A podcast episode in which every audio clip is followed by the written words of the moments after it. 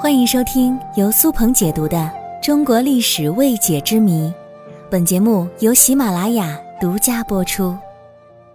古代如何发工资呢？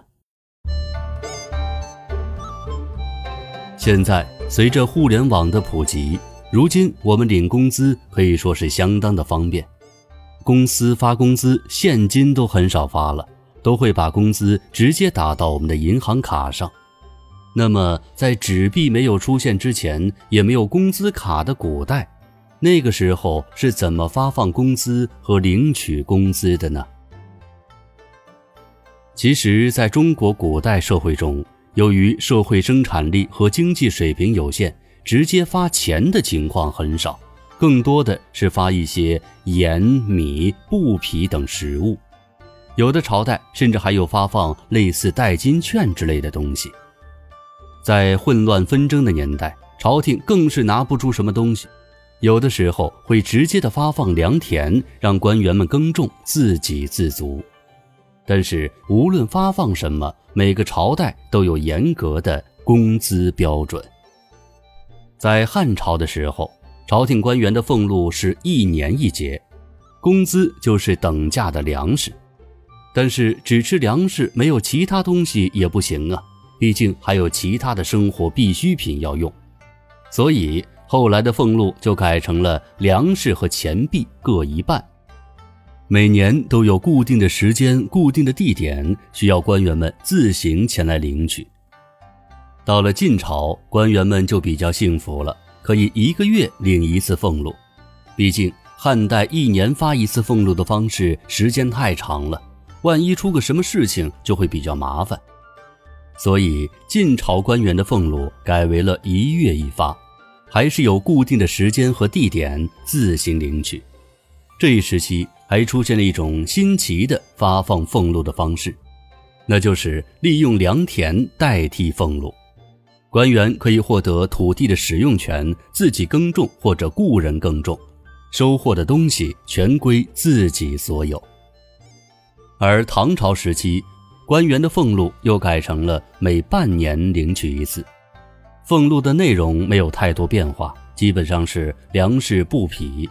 但是随着纺织业的发展，这个时候丝绸绢成为了商品，因此唐朝官员的俸禄里也有绢。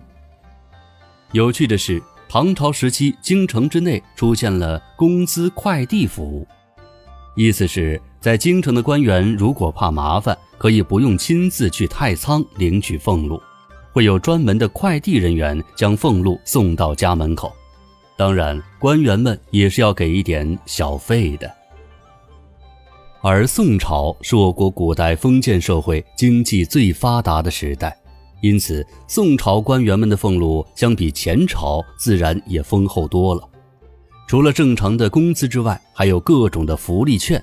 这些可都是额外收入，政府发券给官员们，官员可以凭借着券去享受服务，比如餐馆、驿站等等。与此同时，官员们的俸禄发放和领取制度也更加的规范和严苛。每个月由中央最高财政机构三司下发财务报表，这是一个待填写的表格，下发到各个部门单位之后。财务会根据各个官员的等级、俸禄，如实的填写表格，并且上传三司进行审核，没有错误之后，会直接的对接粮科院。粮科院是专门负责发放官员俸禄的机构，他们会根据三司送来的信息，写一个更加详细的工资单，具体到某个官员的姓名、俸禄等等。然后，这个卷吏就发放到官员的手中，作为领取俸禄的凭证。这是一个相当复杂的过程，但是同时也非常有效，防止了很多纠纷和趁机钻空子的人。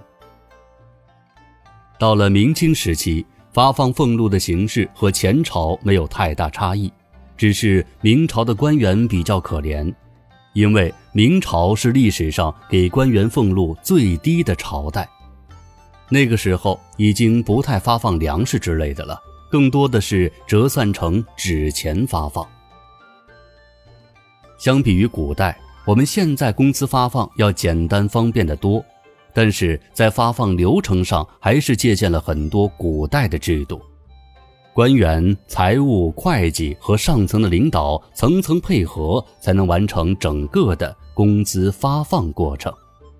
可以说，古代在对官员俸禄发放的流程规范性上，可真的是一点儿也不马虎呀。